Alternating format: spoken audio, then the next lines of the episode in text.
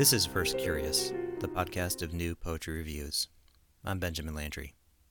Taken down from the bookshelf today is The Rupture Tense by Jenny Xie, published by Graywolf Press in fall 2022. Xie is a first generation American, born in China and raised on the East Coast. She garnered a great deal of critical praise for her debut poetry collection, Eye Level. This new collection delivers on the promise of its title. It is as much about the connections and disconnections of diaspora as it is the qualified ability of language to support even our most intimate communications. The initial section, Controlled Exposure, excavates the extensive photographic record of Li Zhensheng, paid photochronicler of the Cultural Revolution. The prosed and list poems evoke the stash of prints and negatives which the party rejected, and which Li hid under his floorboards, presumably because they cast the revolution in an undesirable light, or because they reflected too personal an aesthetic. The poems describe harrowing moments caught in photograph, the struggle sessions and severe humiliations meted out by a regime petrified by Western influences, and which considered exceptionalism a threat to its control. At least these are the scenes that serve as the image's modus operandi. But Xie encourages us to resist the spectacle of propaganda by looking to the outside of the focal point. While the subject may be depersonalized, flattened, and diminished, she notes how the background leaks out watery faces that haven't been rifled through. This peripheral approach restores the photographs with human and humane content. A light instead on the thin twine that screws hands together, Xie directs us. Xie places faith in the gestural, which, even when we are silent in the face of brutality, overwhelms the viewer with humanity, the red puncta of the first two poems.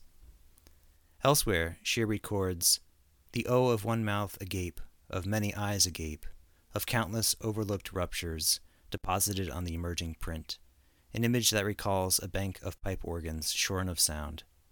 The rupture is, of course, the rupture of millions of lives.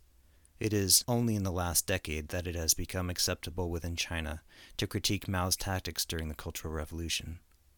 But it is also the rupture which, we tell ourselves, keeps us safely in the present, behind the bulletproof glass which appears to separate us from history. This separation is, of course, a charade.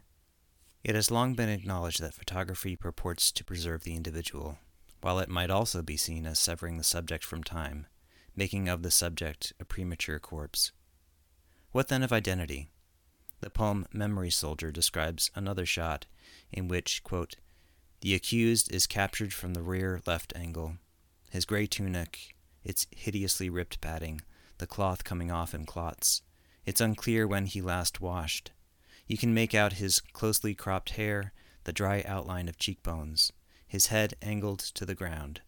The camera's eye tamps down on thousands of faces before him, cracked open, pale watermelon seeds. Who or what can be saved from such a photograph, in which even the rarefied human subject is reduced to a few shapes and textures? The photograph is no longer capable of that which it purports to do preserve identity. It is up to us, the viewer, to infuse the subject with identity. That is the job of witness. In these and other passages, Xie's work is philosophical and ambitious, informed by Roland Barthes, Walter Benjamin, Marianne Hirsch, and theories of perception. For me, the most affecting section, No Vector, chronicles Xie's return trips to China, where she catches up with family trying to parse what is revealed and repressed. These are poems vivid with image and dialogue. Perhaps because she is relishing scenes for which she has been yearning, Xie's eye decelerates. She takes in farmland beating against the window, then the spokes of Nanjing, thin stream, a pace that inoculates against the past tense, as though through mere powers of observation one might cheat the deformations of time. But Xie's relatives interrupt her philosophical revelries with quotidian concerns. We packed you scallion crackers and buns one relative assures her. They charge too much up on the mountain. I lived for two years in Beijing and spent many afternoons on Houhai Lake, where the streets were too narrow and twisting for much car traffic. Even in 2007, rattletrap, indestructible flying pigeon bicycles made up most of the traffic. They moved at a leisurely but steady pace, and their jockeys often carried heavy and unwieldy loads carpet rolls, office chairs, netted bags of fish, on their shoulders or in improvised racks affixed to the frames.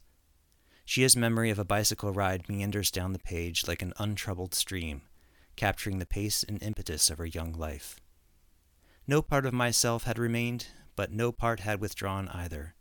Riding on the cramped back seat of her bike, our heads bare, woozy from humidity, we who are made mostly of distance, that pucker of space in the smallest denominations, pedestrians, the wrestling inside them, some coming closer to the surface, a pang that doesn't shape itself to be the same pang as others, two bodies separated by a slab of air, slendered answers she gave you as she rode along in fluid strokes, steering, never needing to look back, never searching for alignment. It is an image of certainty and ease that, one senses, the speaker has sought to recover in subsequent life lived in the rupture tense. The latter sections of the rupture tense lack the precision and physicality of the earlier ones. The poems are satisfied in dealing almost exclusively in abstractions, and end up all thunder and lightning with precious little rain. Some readers will be moved by lines like, All new images leave your thinking askew, and wouldn't you know you wouldn't recognize these streets, even if they translated you phoneme by phoneme. To this reader, lines of this sort bypass the senses and ask us to learn rather than to feel, and land with all of the satisfaction of a download. Thankfully, the earlier, more redolent poetry is what I remember most about the rupture tense. So, why does the rupture tense matter? Coming as it does two and a half years into a pandemic, which ground much of our lives to a halt.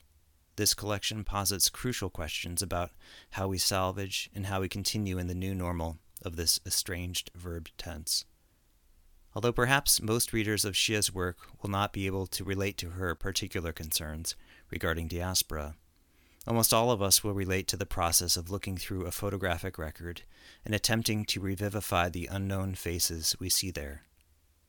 What can they tell us of who we are in this moment and how the mere disturbances we present in the corpus of history might be known to future witnesses. That's it for this episode of Verse Curious. Much gratitude to Deborah Siddell for our theme music, with production assistance from Brian Miller. If you've enjoyed this episode, please subscribe, share, and consider donating via the button on the Verse Curious Red Circle homepage, with my thanks in advance. See you next time.